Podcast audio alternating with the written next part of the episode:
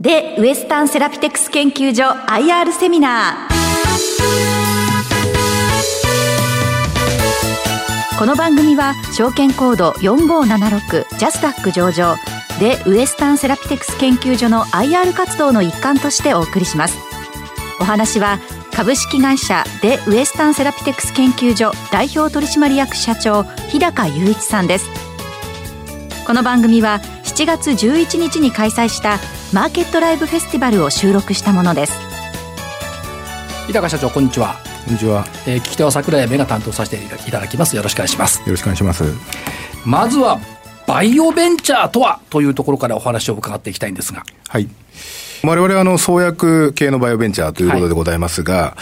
えっと、まあ、創薬系のバイオベンチャーですね、まあ、一言で言うと難しいというふうによく世の中的には言われることが多いんじゃないかなというふうに考えております。はい、で、まあ、その理由はやはりその技術的になかなかこう難しい技術なんじゃないかというふうに言われているところもございますし、はい、やはりそのビジネスモデルが分かりづらいということなんじゃないかなというふうに認識しております。まあ、東証のまあ新規上場ガイドブックの中で、この創薬系バイオベンチャーのみについて、えっと、言及がありまして、まあ、あの、事業のステージや状況によっては、一般投資家の投資対象としては、あ非常に相対的にリスクが高いというふうに言われている。はい、まあ、こういうところで、まあ、非常にその、この創薬バイオ、創薬系のバイオベンチャーが難しいというふうに言われているということでございます。はい、まあ、一方で、まあ、この政府の政策、成長戦略等によってですね、非常にまあ、重要性が増してきているという、まあ、この2点ですね、重要性を増している点と、まあ、リスクが高いという点、2点が、まあ、この創薬バイオベンチャーの特徴ということであります。はいまあ、もともとその医薬品業界に対しては、これ、成長産業という捉え方が、われわれマーケッターとしては多いんですが、これ、いかがでございますか？はい。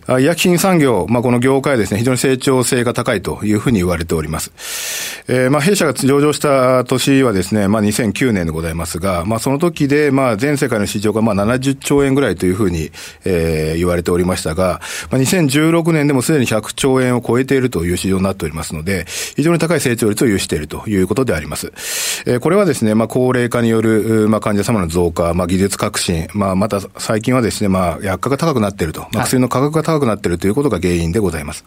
また一方でこの成長産業という中で、一製品の売り上げが高いというところがございまして、まあ、2017年、ちょっと3年前ではございますが、一番売れている医薬品の製品、一製品でまあ2兆円ぐらいの売り上げがあるということでございますので、まあ、3の産業と比べると、非常に市場が大きくて成長性も高いということじゃないかなというふうに考えております。で、その一方で、まあ、新しい薬ですから、いろいろ克服しなきゃいけない部分はあるということで、成功の確率がそんなに高くないと、これは若干ギャップなんですね。はい。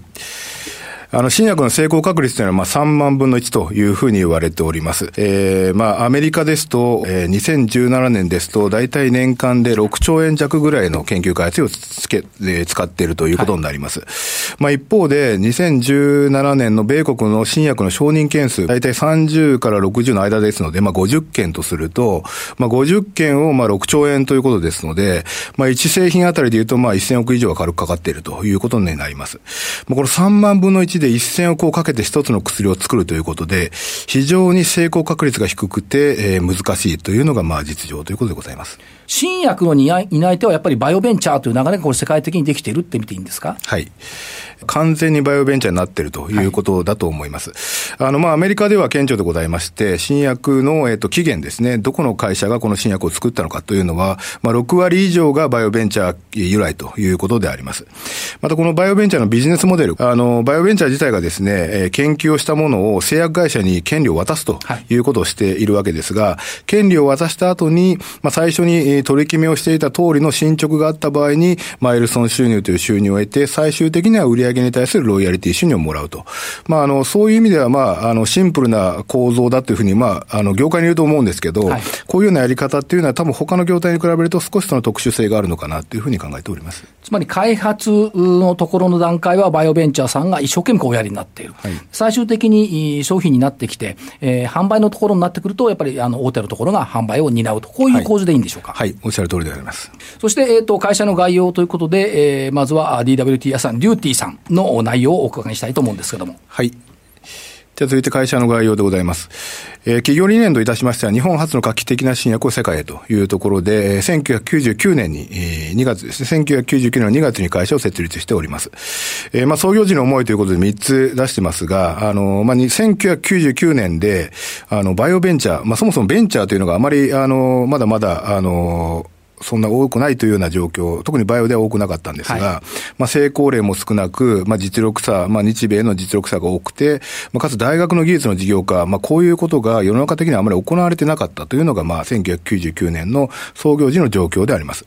まあ、やはり、あの、数が少ないということは、そこには大きな成長性があったというふうに我々は考えておりまして、まあ、それで1999年に、まあ、このような理念のもとに会社を設立したということであります。で、日本初の画期的な新薬っていうのが、やっぱり大きな思いってことでしょうか？そうですね。はい。あの、日本初の薬というのは、まあ、あの、世の、世界では多いんですけど、まあ、そういう中でまだまだその評価が低いんじゃないかというふうに我々は考えてまして、研究開発費が日本が少し少ないとかですね、はい、あの、まあ、日本の新薬の承認件数よりも、まあ、アメリカで先に、まあ、承認されるようなことが多いとかですね、まあ、そういうことも踏まえて、え含めて、まあ、日本初の画期的な新薬を世界に、まあ、羽ばたかしたいなというのが我々の理念でございます。そしてまあ、99年の創業当時は、ポテンシャルは皆さん、こう、あったと思うんですけども、これがどんどん広がってきたと考えていいんですか、大きくなってきたっていうふうに。そうですね。あの、まあ、ポテンシャルという意味では、まあ、いろんな、あの、ポテンシャルがあるんじゃないかというふうに思いますが、はいはい、あの、まあ、我々、あの、創業当時から自分たちのポテンシャルを、あの、確信しておりましたし、はい、まあ、信じておりましたので、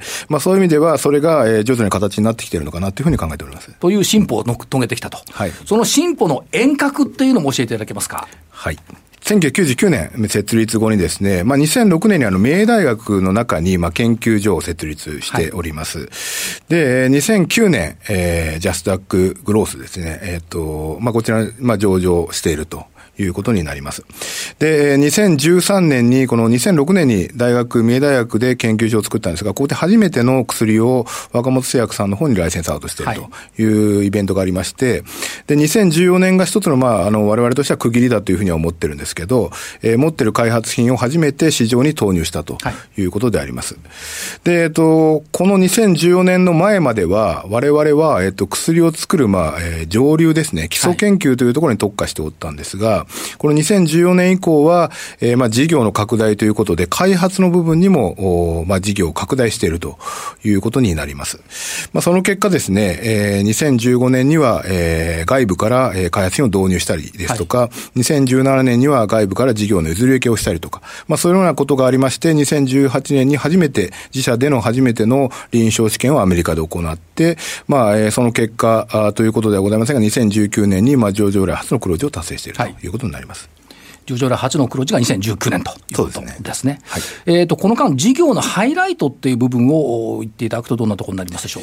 まあ、当社の基盤技術は、えっと、キナーゼ阻害剤というものを作るというところが基盤技術ということであります。はい、で、このキナーゼ阻害剤を作るにあたって、どのぐらいの、まあ、えー、元のネタがあるのかというところで、まあ、ライブラリーというものがあるんですが、はい、まあ、これが大体1500個ぐらいあるということであります。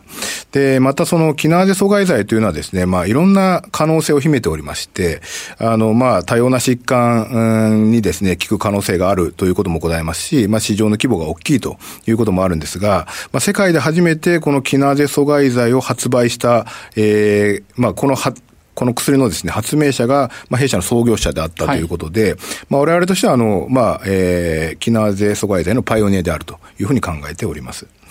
で、またあの、二つ目、まあ、まあ、すでに販売済みのもの、まあ、上司品を二つ保有しているということであります。あの、バイオベンチャーで上司品を持っているというのは、まあ、この日本では、まあ、比較的あの、まあ、稀な、形の事業、会社だというふうに考えております。で、最後がですね、えー、まあ、あ成長性ですね。まあ、売上の成長率、えー、ロイヤリティがすでに入ってきておりますので、まあ、売上の成長率が、あかなり近年は高まってきているということであります。そしてまあ、あの、この3つのポイントの先に、創薬事業を柱とした事業拡大というポイントがあります。はい。えー、当社の事業、創薬事業、まあ、自社創薬というのが、まあ、一番我々の中心事業、過去こうなってきたのが、キナーゼ阻害での創生ということであります。まあ、これ以外に現在は導入ということで、開発後期品や、まあ、リポジショニング品、まあ、こういうようなものを取り扱っているとともに、まあ、自社で、えー、開発研究をするというところも行っています。まあ、我々としては、えー、継続的に新薬を生み出す基盤技術を持っている、まあ、創薬のプロ集団というふうに思っておりますが、それに対して、えー、まあ、外部からの開発に入れる、えー、もしくは、えー、自社で開発をするということで、えー、事業の幅を広げているということになります。薬の種を作るプロ集団と、はい、いうことですね。はい、業績面はいかがでしょうか？はい。えー、業績でございます。まあ、2009年上場後からですね、まあ、2014年のところが一つ契機になっておりまして、2014年から安定的なロイヤリティ収入というのが入ってきているということになります。まあ、その結果、2015年、16年、えー、17、18、19と売上が大幅に増加してきておりまして、えー、2019年には、えー、5億8000の黒字、売上5億8000の、まあ、上場例初の黒字を達成したということになります。はいそして、まあ、あの、投資家さんの興味の深いところでもあると思いますが、製品とパイプライン、こちらのご説明を頂戴できますでしょうか？はい。主要なものを説明させていただきたいというふうに思います。えっと、まずあの、自社の開発品ということで、緑内障の説明ですが、まあ、緑内障治療剤、まあ、我々二つ現在、えー、持っておりますが、緑内障の市場はですね、まあ、日本で言うと約1000億の市場がございます。で、えー、まあ、世界で言うと約6000億の市場があるというふうに言われています。ね。そうですね。はい、あの、眼科全体で言いますと2兆円ほどの市場がございますので、えー、まあ、全世界で言うと、眼科全体の3割ぐらいが緑内障を占めているということじゃないかというふうに思います。で、緑内障はですね、まあ、日本では視覚障害原因の第1位ということで、非常に重篤な疾患ということであります。で、ここに対して、弊社が2つの薬剤を投入しているわけですが、1つはすでに販売しているこのグラナテックというものであります。まあ、こちらはですね、まあ、キナーゼ阻害剤なんですが、コア株式会社様の方でもうすでに販売をしているということであります。で、えっと、国内で販売、2014年からしておりまして、えー、まあ、販売開始後10年でピークの売上の予想が76億というところで、えー、予想が出ております。また国内では配合剤の開発も進められております。ます。また海外、海外においてはアジアを中心に、えー、まあ承認取得を得てるですとか申請をしている国がありまして、あと適用拡大として、えー、まあ緑内障以外の疾患ですね。はい、こちらフックス角膜内皮障害、えー、内皮症変性症というところをアメリカで、えー、現在臨床開発をしているということになります。はい、フックス角膜内皮変性症。はい。これはどういうことですか？えっと、こちらの疾患につきましては、まあ、薬があまりないんで、まあ、あの、使われている薬がない、治療薬がないというものなんですが、まあ、アメリカでは非常に多い、疾患というふうに言われておりまして、まあ、40歳以上の米国人口の最大4%が罹患しているというふうに言われています。はい、4%というと600万人でございまして、まあ、緑内障がアメリカでは300万人から400万人というふうに言われてますので、それよりも大きいマーケットがここにはあると。ただ、まあ、薬がないということですので、まあ、あの、こういう中で開発をしていくということは、えー、まあ、非常に意義があることですが、まだ開発が完全に、えー、できてですね、えー、薬になるかどうかっていうのもなかなか難しいのかもしれないなというふうに思います。これは従来、患者さんの多くは、あかか多かったかも、手術で治していく、はいっていうところ、これがお薬で治るようになってくるってことでしょうか？そうですね。あの、最終的には手術をしないと治らないというところで、はい、まあ、それを手術に行く前に、えええー、まあ、あの、薬で治そうということであります。結局、あの、角膜一色になりますので、えー、非常に重篤な手術をしなきゃいけないということで、えー、まあ、そこに行く前になんとか、えー、この病態を抑えたいというふうに考えています。早めに手当てをしておこうと。そ、ね、れも薬でと。それを今も、も、目論んでいるというところですね。はい、そうですね。はいもう一つ H1337 っていうのがございます。はい。えー、緑内障二つ目ですね。こちら自社開発でございます。えっ、ー、と、2018年に、えー、まあ、フェーズ、アメリカでのフェーズ1、2を自社で行ったというものであります。まあ、特徴で出しましては、こちらもまあ、キナーゼ阻害剤なんですが、まあ、まあ、マルチキナーゼということで、複数のキナーゼを阻害するということであります。緑内障というのはですね、この、えっ、ー、と、眼圧というものを下げなきゃいけないんですけど、はい、ここにあの5.1とか0.4とか4.7って書いてありますが、えっ、と、緑内障の患者様っていうのは大体21ミリ HG 以上の眼圧の患者様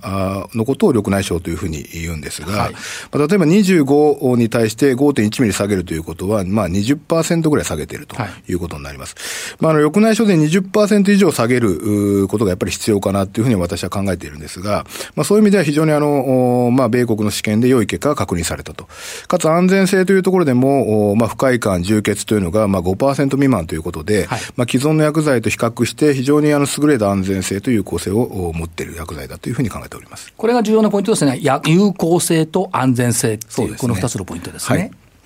それから、えっと、DW1002。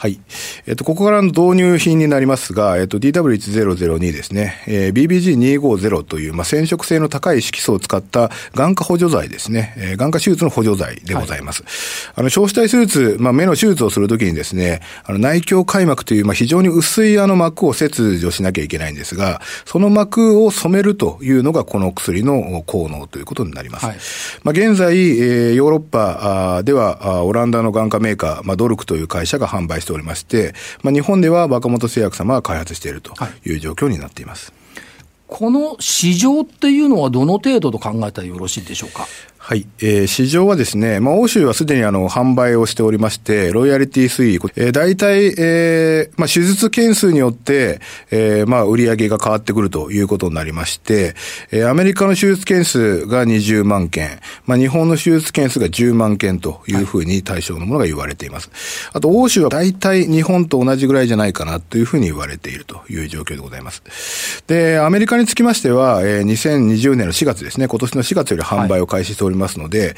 まあ、このロイヤリティが今お示している欧州のロイヤリティに乗ってくると。で、かつ、日本についても、えー、今年中の申請というのを計画しておりますので、まあ、これによって承認されると、さらにそのロイヤリティが乗ってくるということになります。これ、米国は件数も多いんですけども、その、はい、販売開始が今年の4月ということですが、すね、今後の期待感というふうに見てよろしいでしょうか。そうですね。あの、まあ、アメリカについては、まあ、非常にあの、マーケットとしては、あ大きいというふうに考えておりますので、まあ、ロイヤリティが非常に今後楽しみじゃないかなというふうに考えております。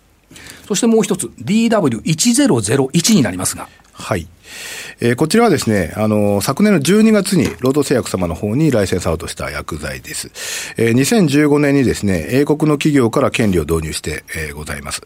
あの、詳細はちょっと、あの、労働製薬様の方針もございまして、あの、詳しくは載せてないんですが、はい、えっ、と、市販既存薬の新規眼科への適用のためということで、まあ、リポジショニングと言われる、すでに承認された薬剤の目ね、目目に対しての適用を、はい、開発しようというものであります。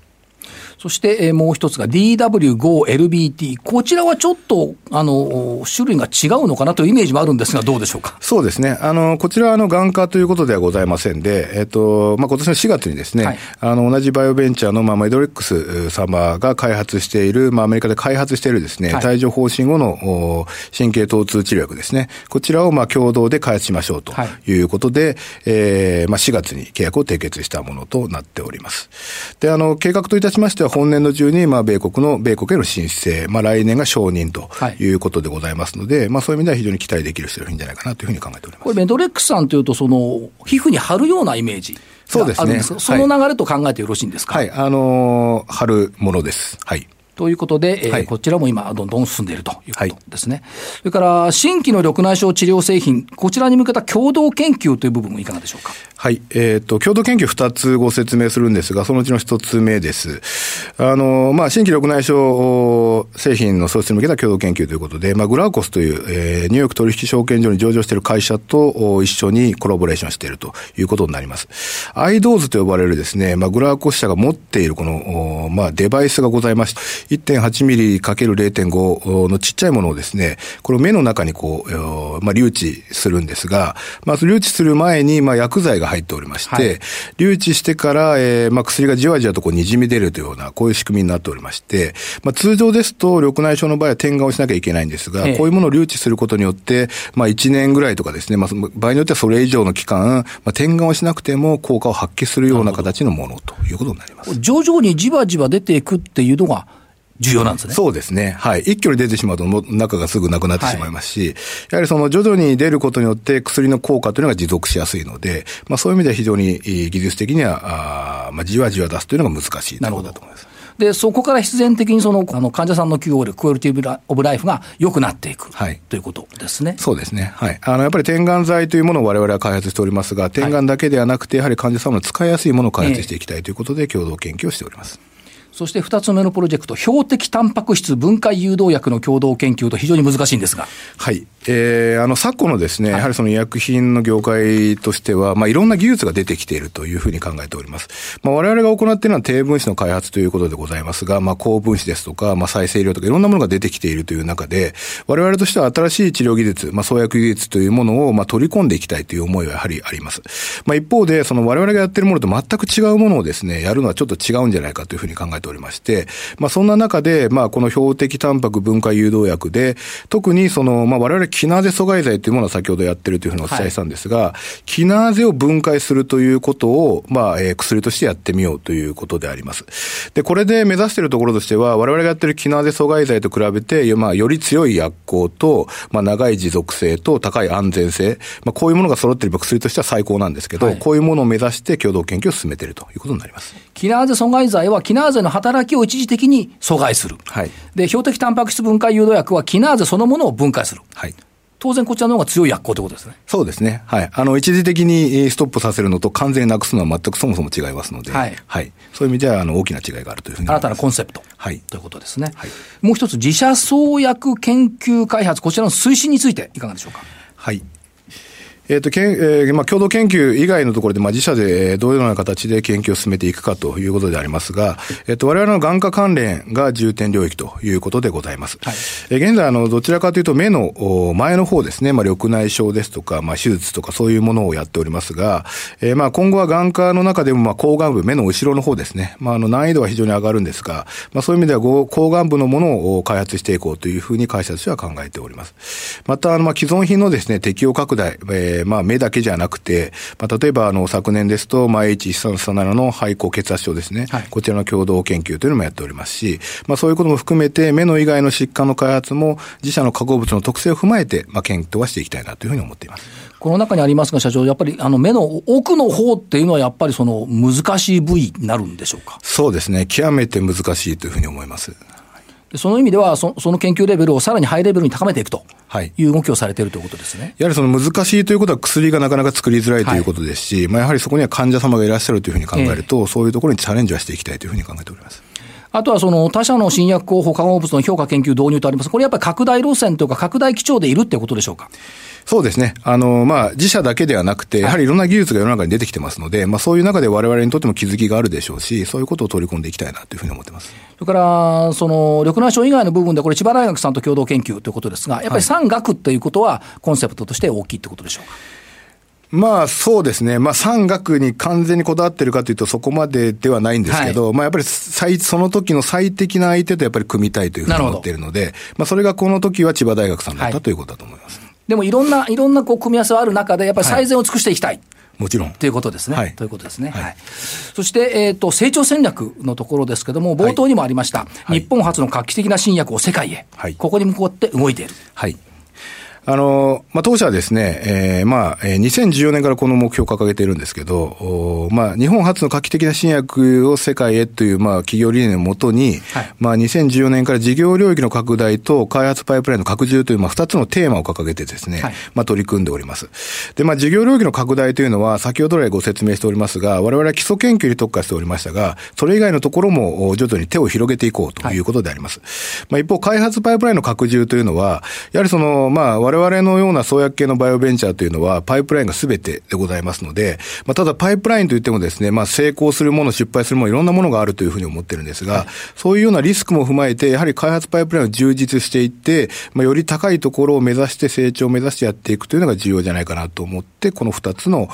まあ、施策を両輪としてやっているということであります。2014年以降のこれ推進状況、進捗状況ってどんな感じで見たらよろしいですか？はい。売上としては2014年が8000万円に対して2019年は5億8000万円ということで約7倍ということであります。はい、ほぼ数字で言うとまあ大体4倍、はい、最大4倍ぐらいですね。かつあの開発対象国も1つから6になっているということで、まあ非常にあの幅広い活動をこの5年間でしてきたということであります。で、やっぱりその要因の一つとしては、えー、まあ販売している上司品があってですね、ロイヤリティが入って安定した収入が得ているということが、まあ非常に大きなところじゃないないかなというふうに思いまして、まあ、基礎研究だけに特化していると、まあ、なかなかあの、まあ、今後のですね、成長性を完全には担保できないんじゃないかなというような、はい、まあ、思いもありまして、まあ、2014年以降取り組んできて、まあ、なんとかこのような、えー、成果を得ているということであります。これ、開発対象国が2014年の1から2019年6ってやっぱり世界的なワールドワイドな展開をし始めたと見ていいんでしょうか？そうですね。あの、積極的に世界展開をしていきたいという考えのもとに、まあ、展開できたということだと思います。からまあ自社開発にプラスして導入品も入れてきたっていうことも、これも拡大の一途ということでいいんでしょうか？はい。まあ、あの、いろんな考え方があるんですけど、やはり自社品には非常に自信を持っているという一方で、はい、やはりその導入をして、まあ、会社としてのその、まあ、充実を上げるということも大事じゃないかなと思いますので、まあ、導入も積極的にやってきたということであります。所長の DW1001 と DW1002、そして未熟児網膜症と書いてありますが、対象もこう拡大してきているっていうことでいいんでしょうか？はい、あの対象もあの徐々に拡大してですね、まあおそらく我々のえっと持っているまあ自社で開発したものではまあカバーできないようなところも踏まえて開発を徐々にやろうとしてきているということであります。はい、そしてえっ、と収益拡大に向けた取り組みっていうところも伺いたいんですが。はい。えー、ここもあの2014年を、えー、まあ一つのあの区切りとしているわけですが、まあ2014年までは、えー、創業からの15年間ですね、まあ自社創薬に集中してきたということになります。で、ここではまあグラナテックというものが中心になっているんですが、まあその2014年に開発パイプラインの拡充と事業領域の拡大というのをしてから、えー、まあコラボレーション導入と幅広い活動をしてきたということであります。はい、ただまあここでお伝えしておきたいのは、あくまでも中心は自社創薬であって、この自社創薬の拡大と、それと組み合わせることによってシナジー効果が発揮できるような導入コラボレーションを進めているということであります。はい、まあ、その結果、えー、この拡大したものがどこに帰結するかというと、すべてロイヤリティ収入に跳ねるというところを目指しておりますので、まあ、これを目指して、えー、収益拡大の取り組みを加速していきたいというふうに考えています。つまりコアを重要にして、コアを、コアを本当にコアにしながら、はい、サテライトも拡大していく。そしてそれがコアの拡充につながる。はい、ここポイントですね。はい。ということ。えっ、ー、と、業績目標をお伺いできればありがたいんですが。4月に公表直近でしておりますが、まあ、中継ですね。2019年黒字でございましたが、2020年、えー、またちょっと赤字ということで、2021年も赤字。で、2022年ですね、こちらは、えー、まあ、売上のレンジがだいぶ、えっと、幅が出てきておりまして、まあ、黒字から、あまあ、赤字という、まあ、レンジの予想ということであります。まあ、全体としてはですね、ロイヤリティが安定的に、まあ、増加してきていますので、まあ、売上としては全体として、まあ、増加傾向という形にななるかと思います。